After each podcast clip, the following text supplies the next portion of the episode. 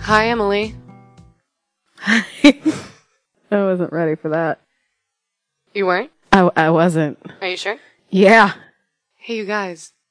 Have you ever had a cat and you just look at that cat and you go, that cat looks like Batman? Like, I'm just want poll. Feel free to comment on this episode anywhere you find it. Have you ever met a cat that looks like Batman? Because I I have. It's my cat. It's Emily's cat, It's Mushu. Michelle. He looks like Batman. He has the bone structure. He could really pull off the mask. Maybe I should get him a tiny cat mask. He is the knight. Well, the fuck are we talking about today? See, this is one of those moments where I'm really confused again and I think we're supposed to talk about true crime. Yes, you are correct. Okay, cool. Don't you worry. You Cool. are right about that. Cause this is definitely true crime. Good. One of us has to keep it straight. One of us. Okay. And guess what else? You go first. I do. You do. I do. You do. So I picked a really uplifting story Are you a lying right now by chance? for the holidays. Are you a lying liar who lies? I'm gonna start with a quote Oh, okay. to just show how uplifting this story is. All right. For anybody who's listened before, it sucks when Emily starts with quotes. Like, let's all just like gird our loins, clench our butts. wow. quote. There's a lot of blood. Oh, There's a lot of blood. I'm sorry. I, I don't know what I was thinking. oh God. Woo! Happy holidays! Is this from like a 911? no, this is fucking testimony from uh, the trial that happened this year for this case. Oh shit. It just sounds like something somebody would say when they're like really confused and kind of out of it, but like, okay. No, the 911 call is so much sadder. oh good. So I hate- I hate you have this that to story. look forward to. All God damn it, Em. right. So let's take a holiday trip. What if I refuse? Mm, It's too late. You're already in the car. Haha. We're going to Oklahoma. This is trash. It's like kidnapping, only fun. no, Mm. no. Yay. Woo. All right, we're going to Oklahoma. It's 2015. The sun has set. And two people are about to commit a horrible crime. Great. My favorite kind of crime. specifically Robert and Michael Bever, who were 18 and 16 at the time of the arrest. So, not really adults. I'm sure they They were tried as adults. Yeah, yeah, I suppose. One of them legally, technically, was an adult at the time of the crime. Right. It's just whenever you hear about young men, it's like, oh, it's going to be real bad. Yeah. Because they just don't even know. Like, they have no idea about the consequences of what they're doing. Yeah. That quote also was from Robert Bever, who was the older brother. Hi, Robert. And before we get too doom and gloom in Broken Arrow, Oklahoma, there are two survivors. Ooh, all right. And I did write this. World, don't get too mad at me. I wanted to do something different. And the story does actually have a lot of uh oh warning signs. Oh, good. But the family ignored them. Oh. So, like, for years, they were ignored. So it's kind of the opposite of what we normally talk about. Sure. And I thought it might be a really interesting change of pace. Because Yeah. the signs were there. Right. No one wanted to see them. But we may learn from the mistakes of others. So, our survivors are two of their sisters. Can Oh. anyone guess where this crime is going? Uh, did they kill their whole family? Except for their sisters? Great. I love these. Crystal and Autumn, ages 13 and 2 at the time of the crime.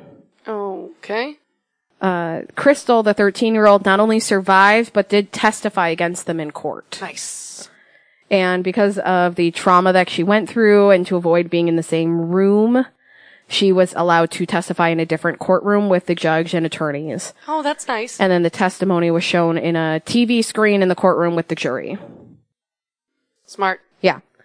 So before they brought her up for her testimony, the jury heard the 911 call that came from inside the house, and it was one of the other children.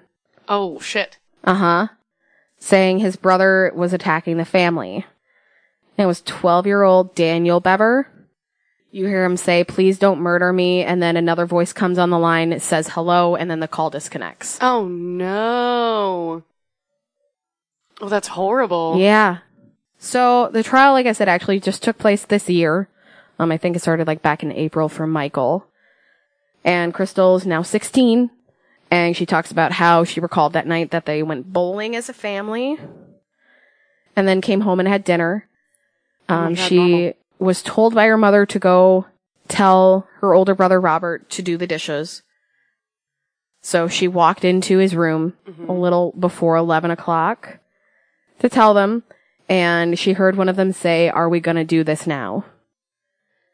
They told her to look at was on, what was on Michael's computer screen. Um, she said Robert then came bu- behind her, put a hand over her mouth, and cut her throat. Oh my god. Robert told detectives he believed that she would die silently, but it didn't go that way. Instead, she started screaming. Probably didn't cut deep enough. Yeah. If you've never cut somebody's throat before, you're probably like, ugh. Like you don't. Yeah, it's, it's not, it's not as easy as the movies make it look. No, you got a lot of stuff going on in there. Because especially like in the movies, the blade doesn't usually go very deep because, uh, it can't Yeah. unless you do some weird CGI or like some serious S like FX stuff. Whenever you see that sort of thing, it's always like, this is the sharpest blade in the world. Yes. And then it cuts through everything like butter. But Yeah. otherwise, regular ass knife, probably not. No. So she then told investigators she kept screaming until her mom came. Crystal then ran to tell her younger sister to lock herself in the bathroom while Robert chased her and Michael stayed and killed their mother. Oh no. Um, Crystal said she then tried to find a cell phone and ran to open the front door in order to sound the alarm. Um, she passed out in the front lawn and awoke to Michael dragging her back into the house Oh, whoa. as she heard other people screaming inside. Where do they live? She's on the front lawn? Yeah, Like, nobody was like, that seems and at like weird. eleven o'clock at night. yeah, I mean, it's late, but it's not that fucking late. It's not three in the morning, you know? Yeah. Like, no I one's mean, it's hearing- Oklahoma. I mean, look, Oklahoma has a whole thing where they try to get people to go live there because not enough people live there to like maintain their workforce. And so there's just like new housing developments all over the place with like mostly empty houses. Yeah. Um, I don't, maybe it's like that, but otherwise it's like, what are y'all doing? Well, I'm going to get into it later too, but um, their family was really secretive.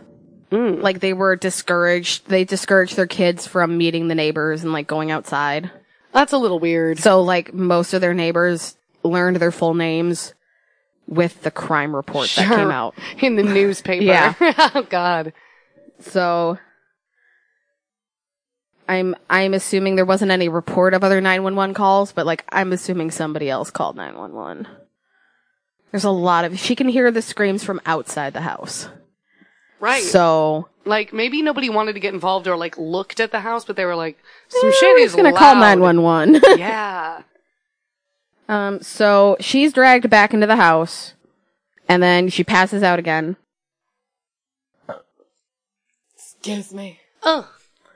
And she said the next thing she knew, there was a police officer banging on the door. He broke in and carried her out of the house. Wow. Um, Crystal said that Robert and Michael had talked for at least a year about wanting to kill their family and steal their money. What the fuck? She said they admired mass shooters Ugh. and wished that more of them got away with their crimes. And this was something she knew. Yes. Like they were vocal about being like, yes. "Man, I do love that Virginia Tech guy." Like, Yeah. Jesus. Um, according to her, the brothers said there were too many people in the world. Great. Um, according to the detective, the children's mother said they were simply just boys being boys. No, mama, no. When Crystal told her about what the boys were saying. So She's- Crystal did the right thing. Right. And mom just ignored it. So Crystal is the only person in this family, at least that you've talked about Trying. so far, who, like, yeah, who's like, "This doesn't seem normal. Let me do all the things I'm supposed to do." Yeah. Um, she said her father was only upset that the boys were wasting their money. We'll get into that. just gonna say on what? Guns, porn, video games. One of those is right. Guns? Guns, knives, body armor, ammunition. What the fuck? They're stockpiling. Yes. Jesus Christ. Yes. Okay, go on. I know you said you were gonna get into it. I'm already mad. Yeah. Um, so, uh, none of the children had ever been to a public school. They were all homeschooled. And they didn't make any friends outside of the house. They were strongly discouraged from doing so. It, what, is there any reasoning behind like what their parents Yeah. were thinking? Yeah. Okay, great. They are hyper religious. Oh, okay. There it is. Uh huh. Uh huh. Um, this, uh, Crystal also said that their father was abusive in the past. Um, especially when he was angry.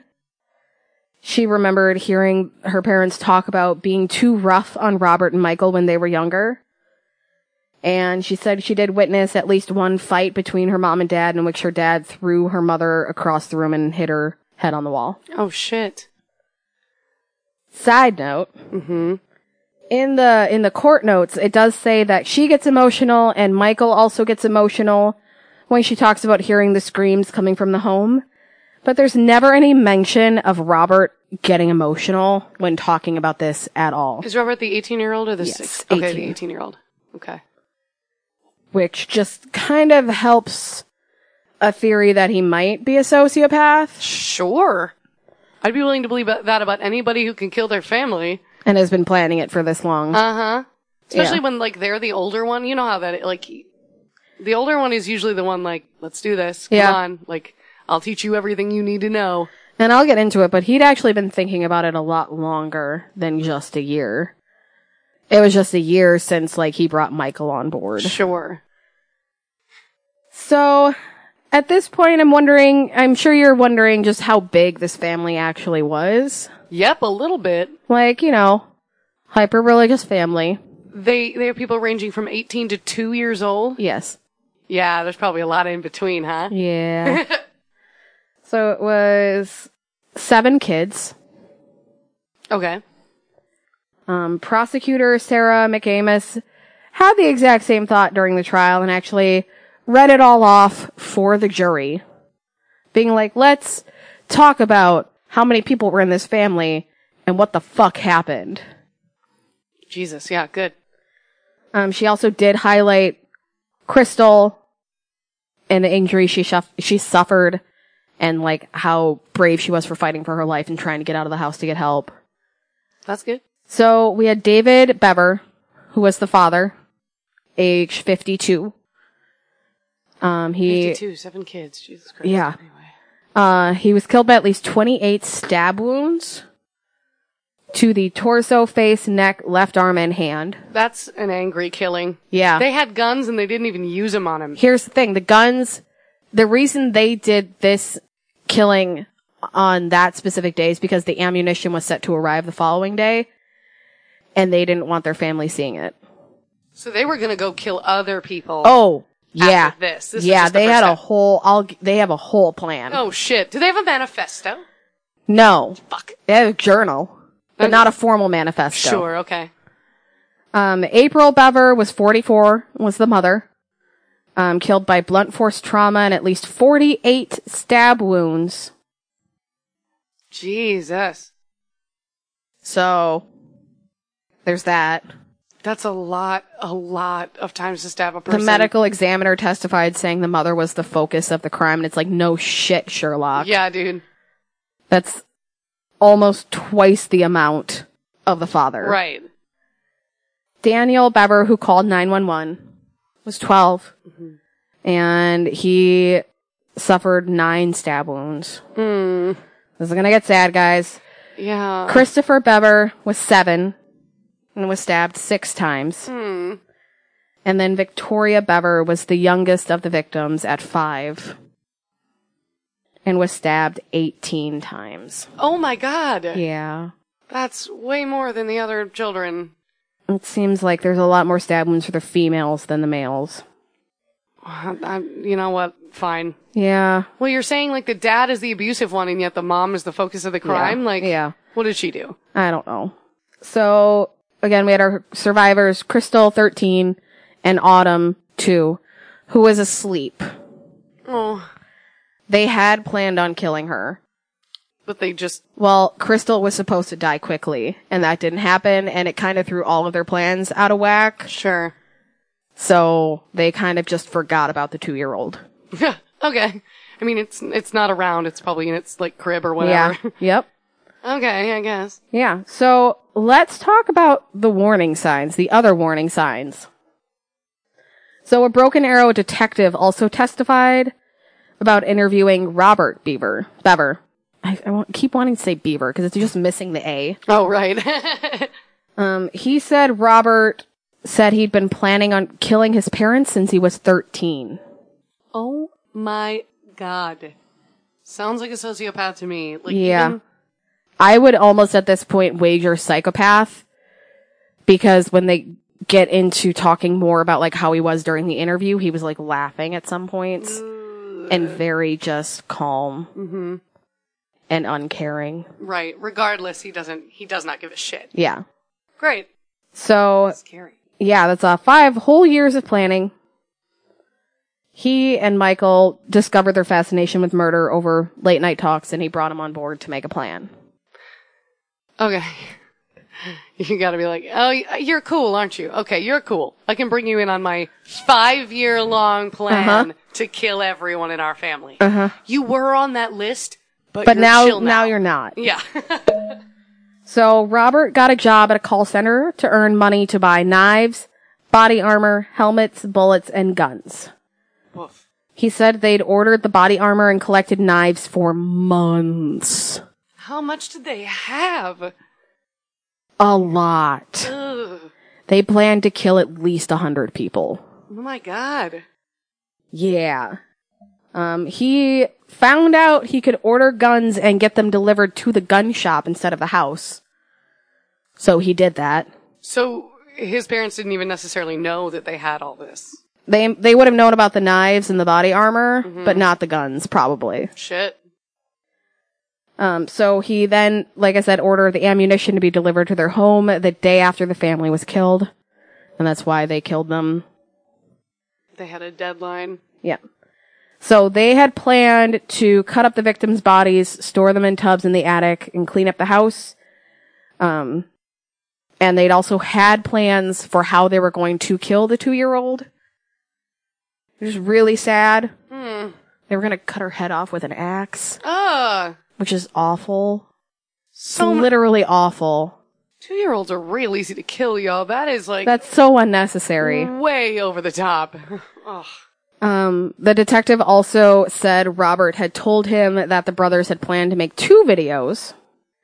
One with the bodies for police and then one without the bodies and blood that could be released to the public and put on YouTube. They wanted to do a video manifesto. Uh-huh. Okay. Cool, cool, cool. Great. They Love then those. planned to take the family car to pick up the guns at the gun shop and take the ammunition and then drive out of state to heavily populated pa- places and kill random people. Um, they'd planned to kill at least five people at each place and then move on to the next location. They'd ordered 2,000 rounds of pistol ammunition and 250 rounds for a shotgun.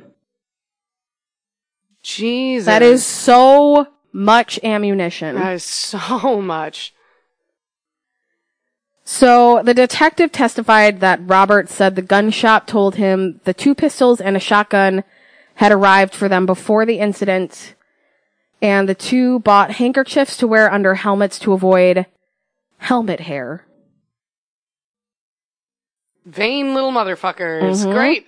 Yeah, love it. So we're kind of venturing into a narcissistic sociopath at this point. Uh-huh. We gotta look good while we're murdering. Um, the brothers then reportedly gathered their six knives that were in the house. I was gonna say they only have six knives. Amateurs. Um, Robert told detectives that he had admired serial killers and mass shooters and said he believed that killing more than one person would make him godlike. He wanted to become super fucking famous That's usually what for they the kinda wrong want. reason. Of yeah. course.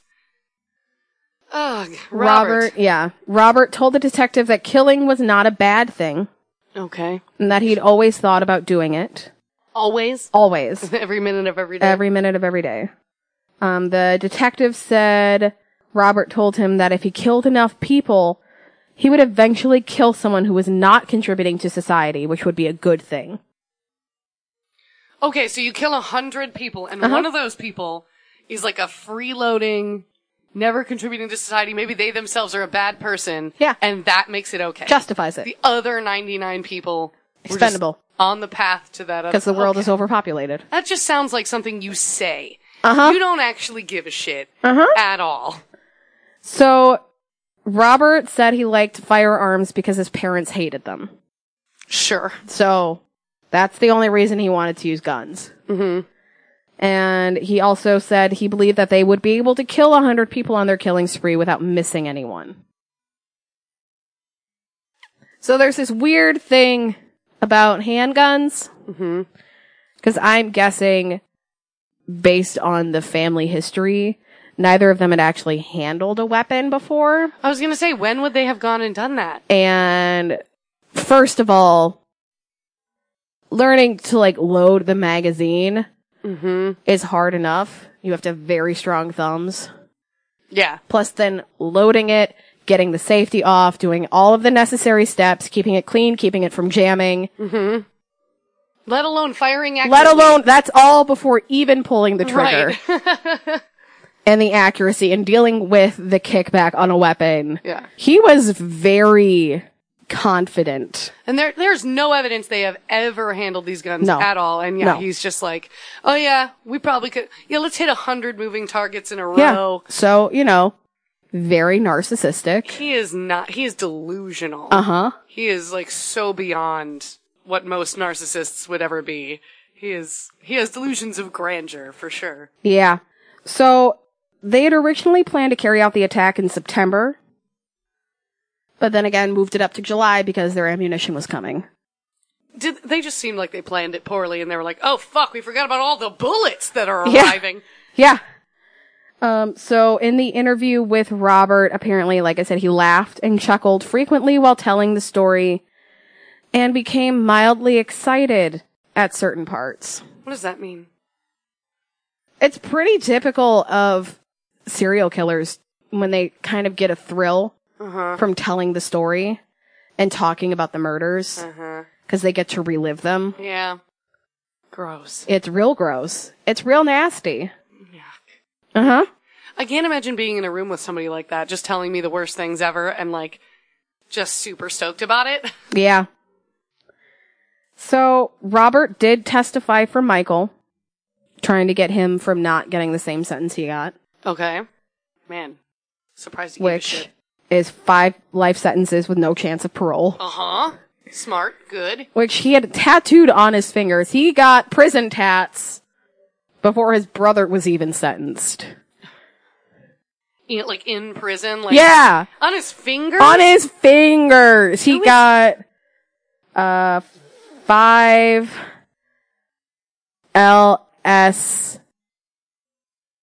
N P or L S N P times five Five for life, sentences. no parole. No parole. And then Oh on my the God. other hand, he got life. you know, all the other people in prison are like, okay, we get it. We get it, kid. We know you killed your family. We think you're gross. We definitely don't think you're that impressive. And you're like, you're do- you're talking about it too much. You care too much. Mm-hmm. You're not supposed to be just like shoving your crimes in people's faces. like, Uh huh. delusions of grandeur. Yep. Um, so he started his testimony saying they had a lonely and somewhat violent childhood, and that Michael also had a speech impediment that was also probably paired with dyslexia. Okay, things are kind of tough for him. A quote from Robert he, uh, We could go months without leaving the house except to buy groceries. Awkward. Not a good upbringing for Right. seven kids. Yeah, for sure. Uh, Robert said that his parents often talked about the rapture and the biblical apocalypse as, quote, a retribution thing for everything they hated about the world. So now we kind of enter into a nature versus nurture Uh huh. argument about why Robert is the way he is. And there's a lot out there of like trying to figure out why serial killers are the way they are and if it is because of how they were raised or if it's just something genetic Mm-hmm. that just kind of happens Or if it's always some combo of the Yeah. two and like, and it's weird and nobody knows and brains are strange. yeah, no head trauma in his history, huh? Well, they were abused. That's true. Who knows? So he could have gotten knocked upside the head. yeah, maybe. Uh, let's see. So, a qu- one of the questions he was asked at the trial was Did you become interested in mass killings and the apocalypse? Apparently, Robert cracked a smile, laughed a little, and then said, I took an interest in it, yes. Ew. Yeah, it's real gross. It's the smile. like, Yep. Um, his parents even warned the children to stay away from the windows in the house to avoid being seen. what the fuck? They're like hiding seven children inside the house. Quote, they told us the world was full of people who wanted to hurt us. Yeah. So they're definitely not not feeding the whole. Other people are bad. Yeah. You should not like them. You should not care about them. Yeah. Like, um, yeah, the father also, when he would be beating them up, would remind them, uh, that he could kill them at any time. So, just a really happy just real great. Yeah. So Robert blames those threats for why he started to stockpile like armor and weapons. hmm Uh, he, when he was stockpiling the body armor, he apparently often wore it in front of his parents. So Okay. he'd just walk around the house in full body armor. Be like, you can't hurt me. Yeah. And he would say, this is my life preservation rig. Oh God. It meant he couldn't kill me. Every time I put the body armor on, I was empowered. Okay, sure. All of this could be fine if you didn't kill everybody in your family. Yeah. Like, I could almost understand it, like wanting to feel safe. Yeah, and where like where I think Robert definitely falls into either the sociopath or the psychopath box, Michael doesn't. He's very much a follower, not a leader, Uh huh. who was disillusioned in this house. And Robert, if he is truly a sociopath, did a very good job of convincing him to jump on board. Absolutely. I mean, like, he's your older brother, and Yeah. you've both undergone the same abuse and Yeah. treatment, and he's telling you all this We stuff. can get out of this. We can avenge ourselves. Yeah. Because on the day of the killings, Michael apparently wanted to say goodbye to their youngest sister, the two year old, who was supposed to have a birthday, was supposed to have her second birthday like a few days after everything happened. Okay. So he spent the entire day holding her Oh, dude. to say goodbye. Like, yeah, that doesn't really. I mean, he It- still did what he He did. did what he did, but like, He's got feelings. Yeah. like, he's definitely got feelings that Robert doesn't. Yeah. And it's one, okay, so this is testimony from Robert, and I didn't want to put it up where Crystal was, because I didn't want to, like, mesh those two together. Mm-hmm. But testimony from Robert's point of view was I put my hand over her mouth and I held the blade to her throat. I felt the blood starting to run down my hand and I was like, oh shit. From the moment Crystal didn't drop dead from being stabbed in the throat, it was just chaos. Yeah. Yeah. I think he, they were probably thinking this will be methodical. yeah. This will be easy. We'll walk through one at a time. Yep. Silence Just them get so it done. fast. And like, and it didn't and happen it just it at didn't all. happen that way. And he said he experienced a mental shift that he called flipping the kill switch, Great. All right. which Michael didn't. Mm-hmm. Um, the sad, sad thing of all of this, the seven and the five year old had managed to lock themselves in the bathroom Oh no. because Crystal had told them to run. hmm and they had kept the door locked, but Michael played a victim and started frantically knocking on the door, begging for them to let him in, Michael, no. which Robert praised him for, hmm being like, I didn't think of doing that. Right, like, that's innovative thinking. Yeah. It's like, oh yeah, I don't have normal human emotions. Right. What is yeah, this feigning weakness thing? Yeah, I, have literally never done I that. don't know how to do that. My ego does not allow for that.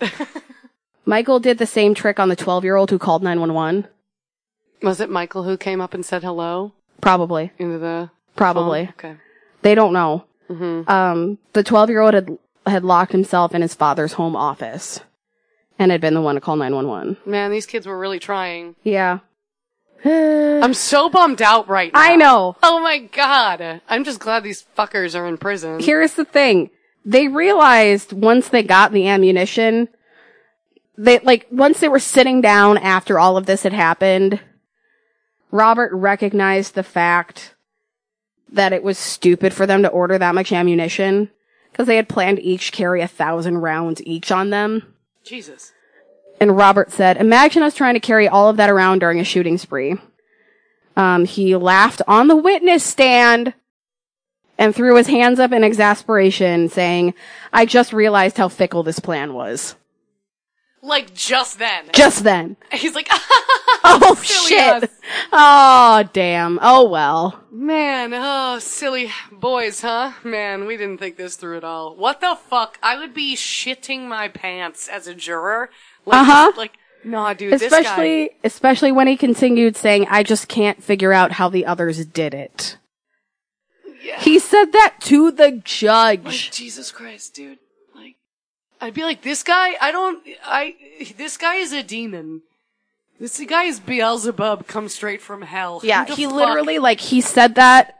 The judge cut him off yeah, like, and was he like, did. "Okay, we're done." yeah, like that was not the Kicked question. him out of the courtroom and took the attorneys to an adjacent hallway for a talk.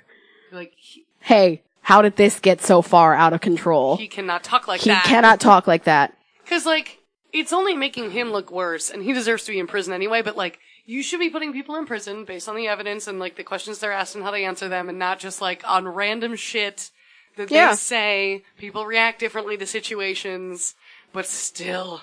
Like- if I were a juror, I'd be like, it's over, dude. I Oh, don't it's care. done. It's, done.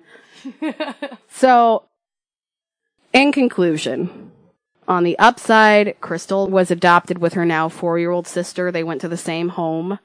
No. She underwent some very extensive surgeries, but she's doing okay.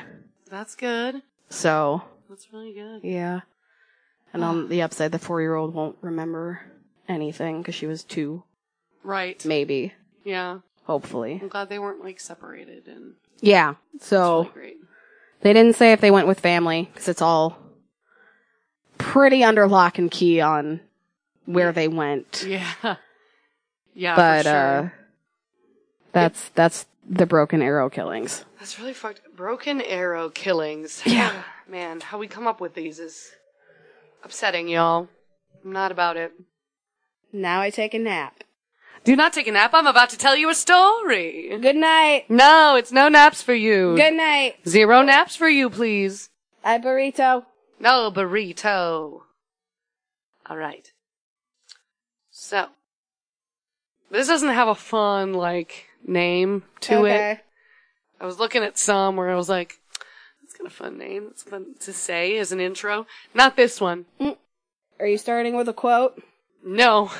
I end with a quote. So you took me to Oklahoma. I'm just going to take you to 1988 generally.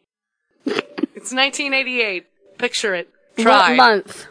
It probably sucks. Everyone's wearing dumb shit. Hey, I was born in 1988. It probably sucks. Wow. Anytime I wasn't born in sucks. And a lot of the times I was also suck. Listen, you were born during crack and AIDS epidemic, so don't even. That's upsetting. they Hey, look, the 80s really did suck in a lot of ways. Like, let's did. all just no, be very they really real. did. They did. Um, so, like I said, it's 1988, and Claudia Brenner and Rebecca White are both students at Virginia Tech. Oh God. Claudia, it's not that. We already did that Yeah, one. we did. it's also 1988, and I don't remember if they've ever had any other mass. I don't think so. They just happened to be at Virginia. It's just Tech. like, oh God, the story has nothing to do with that. It's just some background. I promise. don't scare me like that. Claudia is studying to be an architect, and Rebecca is getting her master's in business administration. So they're kind of killing it. yeah, Two women, especially in 1988. exactly two women, late '80s, going Yeah. into fields that are like dominated by men. Yeah, Also, they happen to be dating each other. sweet. Yes. Oh my God. So they are two 80s lesbians exactly '80s doing lesbians, dude. business stuff killing it. with probably bomb ass hair, Oh my God, props, dude. windbreakers, Yes. cell phones in their cars. I don't know if they're there yet since they're in college, but they're going on to They will be there. yeah, where they will have the cell They phones will in their have that. cars. the I big can see it bricks now. that they carry around with each Yeah. other with themselves. Yes. All right. Very tall hair. All right. Well, quick spoilers. Oh, One of them isn't making it to that. damn it. I know. I'm so sorry. I just thought maybe I'd warn you since you're getting very attached to Claudia and Rebecca right am. now. Oh my god, I had such plans for them. they were gonna have a nice house that one of them designed. Yeah. Exactly. Dude. They could have the perfect house. Sixteen dogs. Why are you Seven projecting so much onto them right now? Let me tell you the story before you get too attached. You're gonna die. A red get picket fence so because sad. fuck white. Stop it. Oh man. it's May of 1988. Giant rainbow flag in their yard. I mean, yeah, obviously. Damn. They're pretty proud about it. You, Damn like, it. That is one thing about like both of them. They were pretty out to the world. They just kind of didn't give a shit about being seen or what people would think. That was just how they lived their lives, which is pretty rad for the 80s for sure. Yeah. Um, so it's May of that year. Claudia and Rebecca decided to take some time to hike the Appalachian Trail, as ones in college are wont to do, especially when you are in like Virginia. And Baby. it's just kind of like right there. but like also the Appalachian Mountains scare me. Yeah, no, I'm. There's a lot of crazy people that there's live up there. so many stories surrounding that fucking Like- place. I don't want to like be hiking and accidentally come across someone's like moonshine Right? hut They're and definitely. then get shot. Yeah, dude. Yeah, dude. They're definitely not doing the thing where they're tr- where they're hiking the whole thing. Yeah. They're more just like picking locations to walk through state parks and that sort of thing. But regardless, um, so I imagine like they get done with the semester and then they just like let's let's go on a little vacay. I don't. I'm not really the kind of person who thinks a vacay includes hiking no. or sleeping on the ground. No. But that's them, and that's fine. Claudia Okay. and Rebecca. Okay. it's it's very lesbians right now. I'm, yeah. They I drove mean, their like, I Subaru. wasn't gonna go to the. Oh God, with their Birkenstocks. That is said with all the love in the world. Yeah. like, it's lovely. Anyway, so the women were specifically hiking in the Michaud State Forest in Pennsylvania. They had packed up their, they had uh, parked their car some ways back, and they were just sort of walking the trail with all their gear and a map, looking for a good place to camp for the night. And they saw very few people as they set up their initial camp, not far from like a public restroom that they'd come across on the campground. Um, but when Rebecca made her way to that restroom, she encountered a man. The man's name, and here's where you know that he ain't a good boy, because I'm about to tell you his name. his name was Stephen Roy Carr. Oh fuck. He's got three names, everyone. L- This isn't a murder mystery. I'm telling you about a, a bad man who did bad things to good people. And you already knew that coming into this podcast. I was thinking about like making it more suspenseful, but I'm like, no, you get his name right away. His name is Stephen Roy Carr. I've heard that name before. Um, there's actually a shitload of cars, Yeah. uh, who are murderers. Yeah. So that's why I'm CAR. like, hmm. you, I mean, maybe you recognize this, but he also only did this thing. Yeah. So who knows? I Um, mean, I do know a lot of random things about is true. things I shouldn't know about. Is true. um, so yeah, I know I'm taking some of the sp- suspense out of the story, but like, whatever. Like, Rebecca kind of had like a bad feeling immediately, so we were gonna get there anyway. Yeah, it's not Halloween. Fuck all y'all. Uh huh. She meets this dude, um, and is pretty much immediately like, nah. Real quick, yeah, that's fair. real quick background on the dude. Oh. So Stephen Roy Carr was a 22 year old drifter. Never a good thing. From what I could glean, he is a pretty typical ne'er do well. Uh, he had like a rough childhood. Sure. He might have had some sexual abuse in his past. He's already been to prison. Oh. In May of 1988, Carr has fled Florida, where he has like grand larceny charges waiting for him. Ooh. And so he just like runs. I don't know if he's been on the Appalachian Trail this whole time or if he sort of drove somewhere and is now hiding out.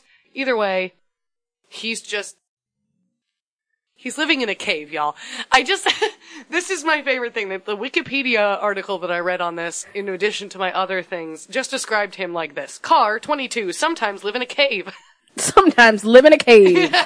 and he carried a 22 caliber rifle. So that's really all you have to know about him. I don't care about him. He's a fucker. Uh, but that's that's him. Now that we've been introduced, Ruined my lesbian house dreams. I'm so sorry. Now the thing about people who live in caves, They don't shower. no, they look like they live Yeah. in caves. There's usually not like a mirror in the cave. Right? He does, like, he, I've seen a composite sketch of him, like, he doesn't look great. He looks grizzled.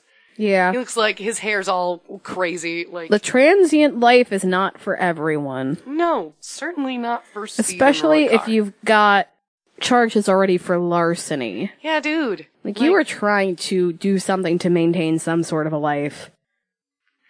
Yeah. He's, he's given up on all that at this point. Lying and stealing. Yeah. And At this point, he's just trying to escape these charges and he lives in a fucking cave. And I don't know what he eats or how or anything. Bugs. This is his life. He eats butts for a living. the fuck? the fuck are we talking about? So, when Rebecca encounters him in the restroom, she is like immediately uncomfortable because of the way he looks. Sure. And I would definitely say that she like got an uh oh feeling, which Yeah. is nice. Um, he Sometimes you after- just get that when you meet people standing outside of the bathroom. yeah, just kind of saying hey for no reason. Especially when you're camping. right. Always on edge when camping and Yeah. seeing random people. I do Always. not enjoy camping. Nope, me either. Um, he asked her for a cigarette and she was like, nah, dog. like, nope. And she just like books it back to her campsite. Sure. Wasting no time. So Rebecca tells Claudia that she saw a dude who looked some kind of way and like they should pack up and find a more private, like camping area. This one is too close to him and maybe other people. Let's go. Sleep in the car. Lock the doors. Yeah. Uh, I mean, The really creepy thing is, as they're packing up, Car is just like passing through the area and he just goes, see you later. I don't like Uh, that. It's not good.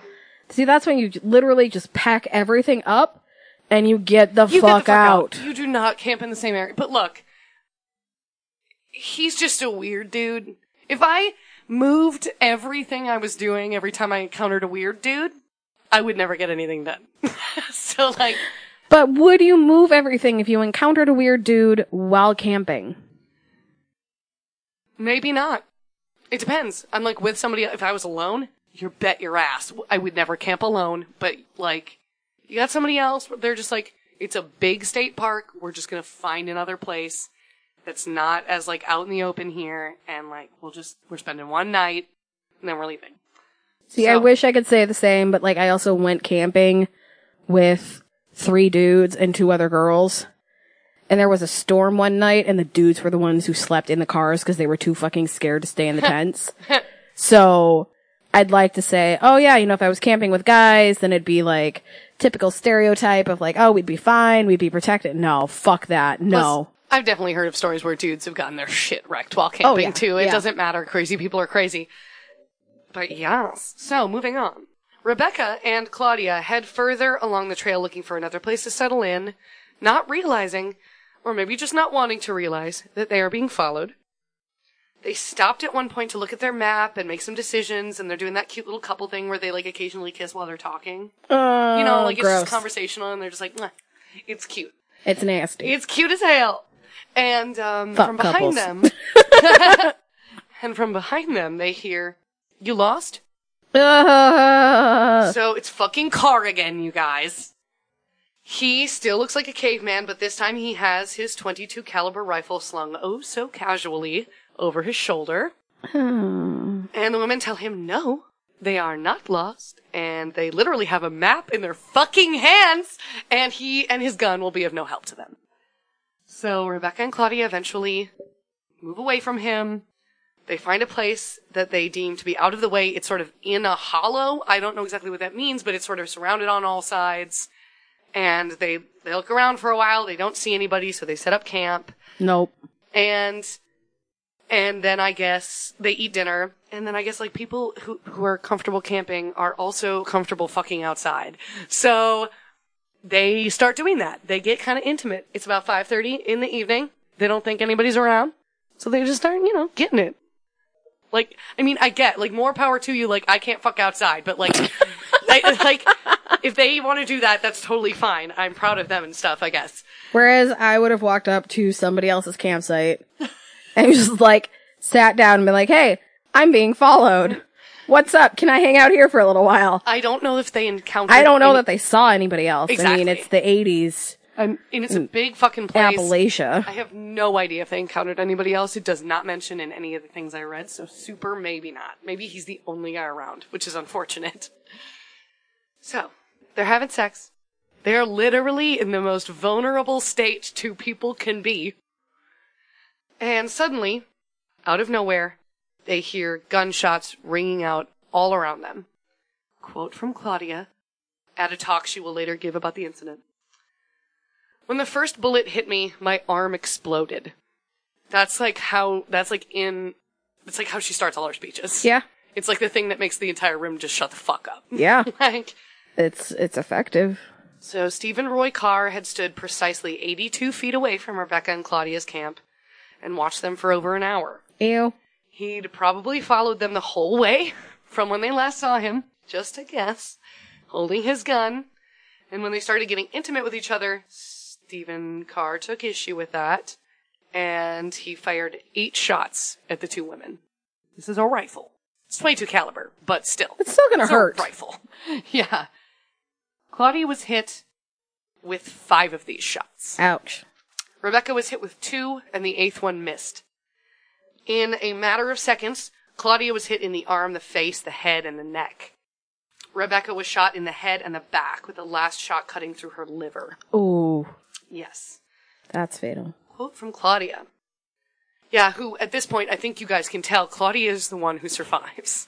She's the one who got shot five times, and she lives. Let's just look at the draw with gunshot wounds, dude. Like, sometimes you can get ones and they just don't kill you. They just miss everything that's vital. right, Versus you can get shot once or twice and it just both hit just right. massively necessary things that make you bleed out. The liver thing is a big one. It's huge. So, Claudia, my brain could not make the connection fast enough to realize that I had been shot. I saw a lot of blood on the green tarp on which we lay and thought for a split second about earthquakes and volcanoes, but they don't make you bleed. Rebecca knew. She asked me where I had been shot. So, Rebecca's on it. She's the one who knows what's happening. I can imagine, like, your brain just being like, What happened? Yeah. For a second. Like, there. oh, oh, everything hurts. My body feels like it's on fire. Right. So after those eight shots, there is total silence. And I thought this was like a interesting tidbit, like, except for the birds singing in the trees, and like Claudia distinctly remembers having a moment of like, how the hell are the birds still singing? Like, how did this not destroy everything? Yeah. Like, it was very strange for her to hear that. Claudia again. I knew I was hurt, but I think my brain, out of self protection, wouldn't let me think about how bad it was. I knew Rebecca was really badly hurt. Claudia gets up, determined to go find help, and she tries to get Rebecca to stand with her, but she can't. Nope. Um, even though she took three fewer bullets than Claudia, Rebecca is much worse off, and it is immediately obvious. So Rebecca gives Claudia her wallet and tells her to go. And so Claudia takes off on her own. She hikes three motherfucking miles. Three miles, gunshot wounds, face, head, neck, arm. like, she is It's crazy. all fucked up. So she walks three miles until she eventually finds a road where she is picked up by some young men in like a truck who are just like, holy shit. You're covered in blood. absolutely covered in blood. She asks them to help her go back for Rebecca, but they're like, "No, you you look awful." Yeah. And they take her to the nearest fire station, which I imagine out there is like there's more fire stations than hospitals, more Yeah. fire stations than police stations. Yeah. So they take her there. Eventually, the, Claudia is hooked up with the police some way or another, and she tells them what happened. Um, while still thinking to leave out the detail that she and Rebecca were lovers, like that is an interesting thing to her. Like she doesn't, she knew she had to get Rebecca help. She was like very in shock, but one thing she did remember not to mention was that they were girlfriends. 'Cause she was like, I just got shot for that. Yeah. I'm not gonna tell anybody. Yeah. yeah. Especially not the cops in that time frame. Yeah, you don't know how they'll You- react. especially like in Appalachia. Will they look for It's Rebecca? so backwards. Right. It's Well- still backwards up there some places. Oh, for sure. Oh, for sure. Yeah, and like your mind could be doing all sorts of things. Will they look for Rebecca fast enough? Will they like look for the guy who did it fast enough? If Mm-hmm. Will they, they, know leave that her we're Mm-hmm. for dead? Will they leave me for dead? so she doesn't mention that, but she does tell them everything else, gives them a description, and they get her to a hospital. And the police head back for the campsite. And unfortunately, by this point, Rebecca has died of her wounds. Mm, poor Rebecca. She really kind of kept it together for a while there, though. She was the one kind of being like, okay, you need to go do this. Yeah. This is what's happened. It's very impressive. Very sad. Yes, very sad. She died alone. for sure. Oh my God. Yeah. Like In the hoping woods. somebody would come back. Yeah. Awful. Ugh. So the aftermath. We're back with Carr for a second, because I guess. so after firing those eight shots, Carr thought both women were dead. Like he was Sure. sure. Yeah. Um, so he just leaves. Yeah. And Goes back to his cave probably. well, he must have hiked his way around for a bit, looking for somewhere to hide out. Maybe he went to his cave for a bit, but he kind of. I mean, I think he knew, like, "Nah, I I just killed two people. Like, I should probably hide out somewhere, like, better than my cave. He had left like 25 bullet casings around too. They don't really know why. They were like, he didn't fire that many. There's just bullet casings around. Did he like leave them as a trail to get back? this is how you find me. I have no idea. But this was interesting. He ends up hiding out in a Mennonite community that he finds. Okay. Yeah. And for those, of, Sure. you, for those of you who don't know, Mennonites are similar to the Amish. A They- little more lax. Yes, they can be a little less strict in their ways. However, this particular community, still, they didn't read the newspaper and they didn't watch TV. So, like, when your face is on the news, it's a pretty good place to be because nobody Yeah. recognizes Yep. you. nobody knows what he did. So he's there for like 10 days. Claudia was able to give a descrip- description of Carr, like I mentioned. The police threw that sketch up and distributed it around the area. It did end up on the news, and then one of the Mennonites was secretly watching TV Oh. like a naughty boy. Oh. And he saw a car. And he was like, that's the guy who's over there right now. And he immediately called the police. Good. So sometimes rule breaking is helpful. Totally. This was one of my favorite things. Claudia literally said, that's my kind of sinner. Claudia's so sassy. I feel like that Mennonite would have felt okay with breaking the rules. huh. Being like, God will forgive me. You could almost I be like- literally caught a killer by breaking Exactly. our rules and watching the news. Exactly. Like, that's the kind of thing where you're like, well, God led me to watch the news that Yeah. Mm-hmm. day so that I could figure this out. Like, that is God told me to sin. Right. That's how you get out of it with your community. You're like, well, God Well, spoke uh, to me, and he defo said there's a dude amongst us. We had a quick chat.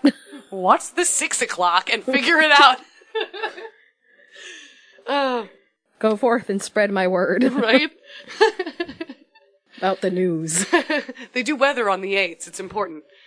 So Stephen Roy Carr was arrested, and he waived his right to a jury trial in exchange for not being handed the death penalty. Hmm. So he just has like a. It's like the judge and two lawyers. Yeah. And him. Um, this was what I found most interesting about the trial. It became very quickly th- clear that this was a hate crime. Like, that's what he told them. Carr didn't like them being lesbians. He followed them around because he saw them kissing. And then when they started having sex, he felt like they were taunting him with it. And so he shot them. That is a hate crime. like, he killed them because they were gay. However, in this particular situation, it doesn't really seem like the marginalized group was super fucked over, especially because it's the 80s. Like this, they do a pretty good job here, and I'll tell you why. Like I mentioned, Claudia did not immediately tell the police she was a lesbian. However, it did come out when Carr told the prosecutor. Um, so that could have ended up really shitty for her. Like we're- Yeah. now we're announcing it everywhere. Now we're talking about it. Now it's the biggest thing that's a part of this crime. But that's so easy to have the lawyer come up and have her come on the stand to explain why she didn't say it. Right. Oh, Like absolutely. that's but she didn't even have to do that. yeah. Um, it, it's true that that probably would have been just fine. But here's the thing. Uh, miracle of miracles, the judge in Carr's trial refused to allow Carr's psychosexual history to be entered into the record because, like, they were going to argue that be- he hated gay people because he had sexual abuse in his history and because he was raped in prison. And so the judge was like, nah, we're not going to talk about that. and then he also didn't allow the defense to even mention that Claudia and Rebecca were girlfriends. That didn't, that was not allowed into the official record for the trial. So like, it just was a non-issue because the judge was like, no, I don't care. We're doing this based strictly on the evidence of your crime Exactly. and not on a attempt at justifying why you did what you did. right. This is like the opposite of like an activist judge. He was just like, I don't give a I don't fuck. care. Like, now like, Sticking with the facts. Right. Now you could, I guess you could like argue that in some ways this kind of sucks because if they could prove it was a hate crime specifically, that might have had a worse outcome for Carr. Yeah. Like he might have been punished more severely.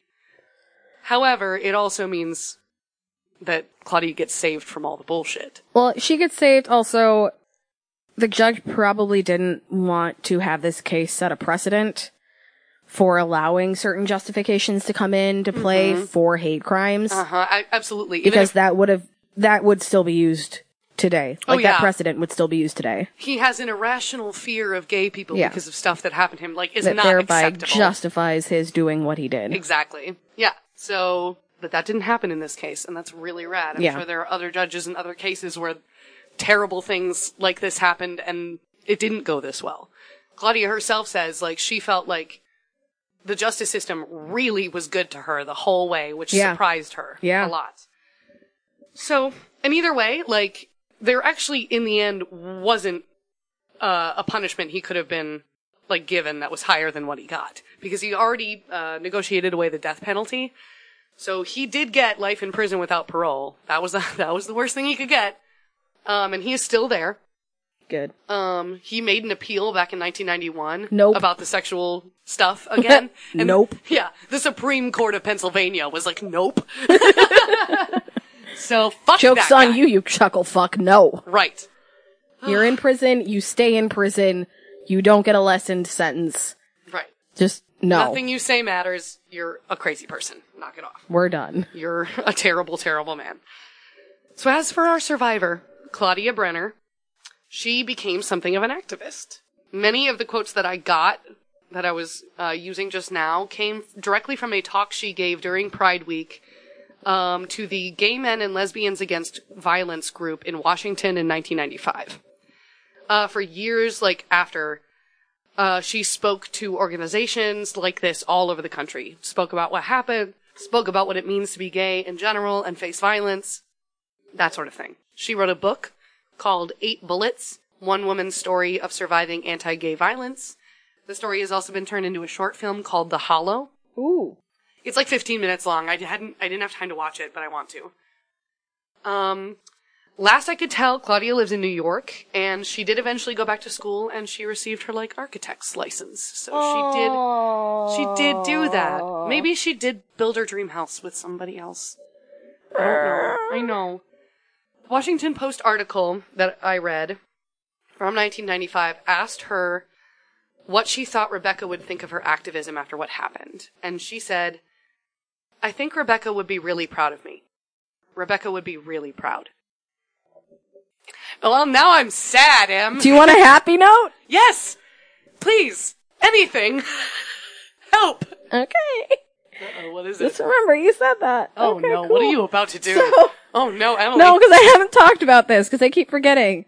So you remember how there was the the pregnant woman with her two children that went missing and then Oh. she was found and they were found and they Yeah. tried to say that the mother killed the two children and then the father killed the mother Oh yeah, yeah, yeah, yeah. to yeah. justify the crime. Mm-hmm.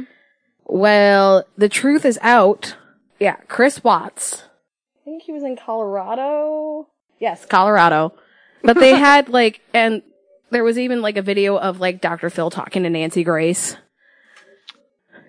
it was like, I'm sorry, you just said the name of like two of the worst people. I know Jesus, they talk to each other. they Ew. talked to each other. Oh, was Doctor Oz there? no, Gross. no, thank God. Fucking grifters. No, but the woman who hosts uh, the deadliest women thing on Oxygen, who's like a forensic pathologist or something, or no, she's a behavioral. psychologist. Yeah, or- I think she's behavioral psych. Mm. They were all together, and I was like, "What the fuck is this?" Yeah, that sounds like, a panel from Ooh, hell. ooh. and uh, they played one of his interviews, and they talk about like his micro expressions and like the way he was rocking back and forth and like holding himself. He just wasn't good at all. No. And he, like, was very narcissistic in wanting the spotlight, Mm-hmm. but then wasn't that great about lying.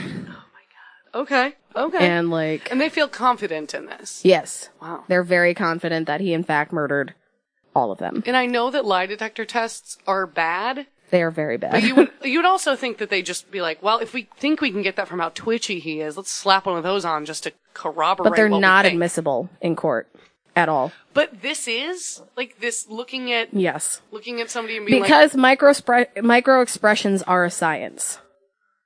Like, that is, okay, but we don't even like fingerprints anymore. I know, but like, behaviors and that kind of shit is still for right now Mm-hmm.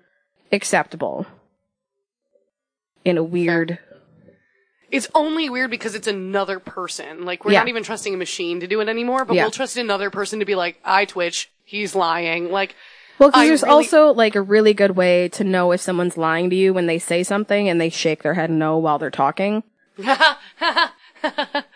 he does that in the interview with a news outlet he says i just want my family home safe and, And he's, he's not- shaking his head as he's saying it I don't want that. Yeah. so like that's one of those things that I like picked up watching a documentary about this shit. Mm-hmm. And one of the micro expressions is like you literally like you will shake your head no if you are actively lying about something and you won't even know that you're doing it. it's like your brain is like, we don't like. We this don't like thing. this. We don't like it at all. He also was doing like some self sooth um, self soothing of rocking back and forth while he was talking. Hmm. And he kept backing away from them. Huh. So it was Jeez. really yeah. They weren't subtle signs. that is fascinating. I'm gonna have to Yeah. look that up. Maybe not. Maybe not the devil's threesome talking about it, but like maybe something real. But I mean, if you did the Devil's Threesome, you could hear Dr. Phil talk about how he's been a forensic psychologist for 40 years. Since when doctors fill? Excuse Doctors me. fill. The doctors fill. Can I please ask some questions? Mm-hmm. Why haven't you just been doing that? Like, I know. Like, why do you have a talk show trying to bring together broken families? Why aren't you actually like, cause I know he does talk to like some killers and some serial killers and like some other shit like that. And he like, like- got a guy to confess one time. he just strikes me as the kind of dude who's like, he thinks he has a specialty in everything Yeah. and he will tell you he does, but he fucking doesn't. No. Like, he has like, he has like a degree in like family psychology. like, who the fuck knows? Who- Maybe he is a forensic psychologist, but it's like, you could be doing so much better. You could be doing the world like a better justice if you just used that. Yeah. Thanks, Dr. Phil. See, now you're not mad about dead people. Well, thank you for that. I do appreciate it. Yeah. Yeah, I feel better now, Bam Bam. Do you feel better? It's like, I just woke up. Oh, the fuck's going on? Mushu, do you feel better? Are you the knight? Does the night want boops? Well, Mushu! it's time for us to go. Yeah. Yeah. Thank you all for joining us. on Have a another happy episode. and safe holidays. Yes, it's almost Christmas. Um, and then like the gooch part of the year and the New Year's. It's great. Yeah. So, you know, don't Don't do anything stupid. Yeah, don't do anything we wouldn't do. Maybe don't use that as Uh, your that's so mantra. not a thing. But we will uh, be back in uh, two weeks again. We'll God willing, be the back creek don't next year. rise. Next year. Oh, I hate saying next that. year. I hate that. In 2019. oh no. So we'll see you kids next year. Yes. And in addition to having a happy holidays, we sincerely hope God damn that at no point do you forget your can of water. it. Fuck you.